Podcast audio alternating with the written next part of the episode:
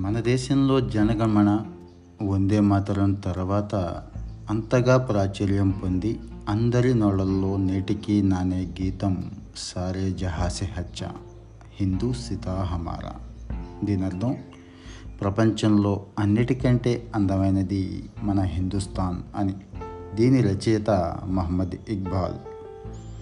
అంతగా భారతావనిని ఆకాశానికెత్తిన ఈయనే దేశ విభజన పాకిస్తాన్ ఏర్పాటుకు రూపకర్త అవడం మత రాజకీయ వైచిత్రి పంజాబ్లోని సియాల్కోట్లో ప్రస్తుతం ఇది పాకిస్తాన్లో ఉంది. పద్దెనిమిది డెబ్భై ఏడు నవంబర్ తొమ్మిదిని జన్మించాడు మహమ్మద్ ఇక్బాల్. ఈయన పూర్వీకులు కాశ్మీరీ పండిట్లు స్వతంత్ర సమరయోధుడు తేజ్ బహదూర్ సపురు కుటుంబానికి చెందినవాళ్ళు. బతుకు తెరువు కోసం ఇక్బాల్ తాత కాశ్మీర్ను వదిలి సియాల్కోటకు వచ్చి శాలువాలు కొడుతూ కుటుంబాన్ని పోషించుకునేవాడు.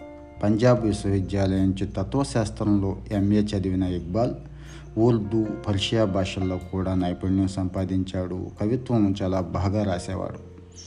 పంతొమ్మిది మూడులో తరానాయ హింద్ అంటూ దేశభక్తి గీతం రాశాడు. పంతొమ్మిది నాలుగు ఆగస్టులో ఇతిహాద్ అనే పక్షపత్రికలో ఇది ప్రచురితమైంది.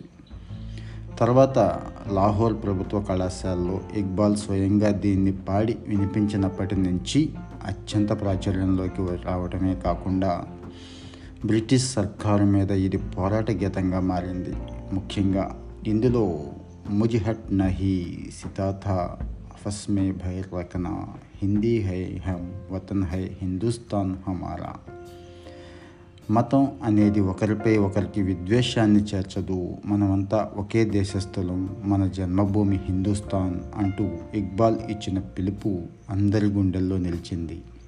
అలా మానవత్వాన్ని భారతీయతను చాటిన ఇరవై ఆరేళ్ళ ఇక్బాల్ తన రచనలో భారత సమాజంలోని బహుళత్వాన్ని హిందూ ముస్లింల ఐక్యతను అద్భుతంగా చూపించాడు. కానీ ఒక్క పర్యటన ఇక్బాల్ను మార్చేసింది. పంతొమ్మిది నాలుగు వరకు లౌకికవాదిగా కనిపించిన ఇక్బాల్ ఆ తర్వాత అనూహ్యంగా మారిపోయాడు. పంతొమ్మిది ఐదులో ఆయనపై పై చదువుల కోసం ఇంగ్లాండ్కు వెళ్ళాడు. తర్వాత జర్మనీలో ఇస్లామిక్ తత్వంలో డాక్టరేట్ చేసి పంతొమ్మిది తొమ్మిదిలో భారత్కు తిరిగి వచ్చిన ఇక్బాల్ను ఆయన వాదనల్ని చూసి అంతా ఆశ్చర్యపోయారు. కరుడుగట్టిన మతవాదిగా మారిపోయిన ఇక్బాల్ ఈ ప్రపంచమంతా ముస్లింలది అంటూ తరానాయే మిల్లి అనే మతగీతం కూడా రాశాడు. పంతొమ్మిది నలభైలో ప్రత్యేక దేశం కోరుతూ లాహోర్లో ముస్లిం లీగ్ చేసిన తీర్మానానికి పదేళ్ళ ముందే ఇక్బాల్ ఈ ప్రతిపాదన తీసుకొచ్చాడు. పంతొమ్మిది ముప్పైలో ముస్లిం లీగ్ అధ్యక్షుడిగా ఎన్నికైన ఆయన అలహాబాద్ సమావేశంలో పంజాబ్ వాయువ్య సరిహద్దు రాష్ట్రం సింధ్ బెలూచిస్తాన్ కలిపి ప్రత్యేక ముస్లిం రాష్ట్రం ఏర్పడాలి.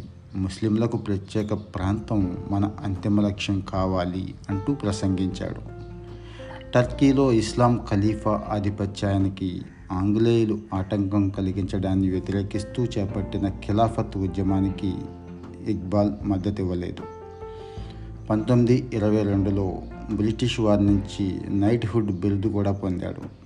పంతొమ్మిది ముప్పై దాకా జాతీయ కాంగ్రెస్తో సంప్రదింపులు జరుపుతున్న మహమ్మద్ అలీ జిన్నాను రెండు దేశాల సిద్ధాంతానికి ఒప్పించడంలో ఇక్బాల్ కీలక పాత్ర పోషించాడు. జిన్నాలో ఈ మార్పు రావటానికి ఇక్బాల్ కూడా కారణమయ్యాడు. మితవాద ముస్లిం నేతలను ఇక్బాల్ విమర్శించేవాడు. ఇక్బాల్ ప్రత్యేక ప్రాంతం స్ఫూర్తిని ముస్లిం లీగ్ నేతలు ఆ తర్వాత కొనసాగించారు. పంతొమ్మిది ముప్పై మూడు లండన్ రౌండ్ టేబుల్ సమావేశంలో మొదటిసారిగా చౌదరి రహమత్ అలీ పాకిస్తాన్ అనే పదాన్ని వాడాడు. వాయువ్య సరిహద్దు రాష్ట్రం పంజాబ్ సింధ్ కాశ్మీర్ బెలిచిస్తాన్తో ముస్లింలతో కూడిన ప్రత్యేక ప్రాంతం అంటూ పాకిస్తాన్ ప్రకటనను ప్రతిపాదించాడు. అయితే బ్రిటిష్ సర్కార్ ముందు దీన్ని పెద్దగా పట్టించుకోలేదు. ఆ తర్వాత పంతొమ్మిది వందల నలభై మార్చి ఇరవై రెండు నుంచి ఇరవై నాలుగు దాకా లాహోర్లో జరిగిన ముస్లిం లీగ్ సదస్సులో జిన్నా ప్రసంగిస్తూ హిందూ ముస్లింలు కలిసి జీవించడం కుదరదు అని చెప్పేశాడు. ఇద్దరికీ ప్రత్యేక ప్రాంతాలు కావాల్సిందే అన్నాడు. ఈ మేరకు అవిభాజ్య బెంగాల్ ముఖ్యమంత్రి ఏకే ఫజలుల్ హక్ తీర్మానం ప్రవేశపెట్టగానే లీగ్ దాన్ని ఆమోదించింది. ముస్లింలకు ప్రత్యేక దేశం కావాలంటూ తీర్మానంలో స్పష్టంగా డిమాండ్ చేసింది అయితే ఈ తీర్మానం మీద తర్వాత భిన్నమైన వాదనలు వచ్చాయి. ముస్లిం లీగ్ ప్రత్యేక దేశం కోరలేదని భారత్లో అంతర్భాగంగానే ప్రత్యేక ప్రాంతం కావాలందని కొందరంటే పాకిస్తాన్ అని పేరు పెట్టకుండా ప్రత్యేక దేశం కావాలని కోరారని మరో వాదన. మొత్తానికి లాహోర్ సదస్సులో ముస్లిం లీగ్ తీర్మానం అంతరార్థం ఏమిటి అనేది తర్వాతి కాలంలో బహిరంగంగానే తేలిపోయింది. మిత్రులారా స్వాతంత్రోద్యమంలో మనకు తెలియని అనేక ఘట్టాలను మీకు పరిచయం చేస్తాను. ఈ ఎపిసోడ్ మీకు నచ్చినట్లయితే మీ మిత్రులకి షేర్ చేయండి. తర్వాత ఇలాంటి ఎపిసోడ్ వినడానికి బెల్ బటన్ నొక్కి ఆ అలర్ట్ కోసం ట్రై చేయండి. Thank you.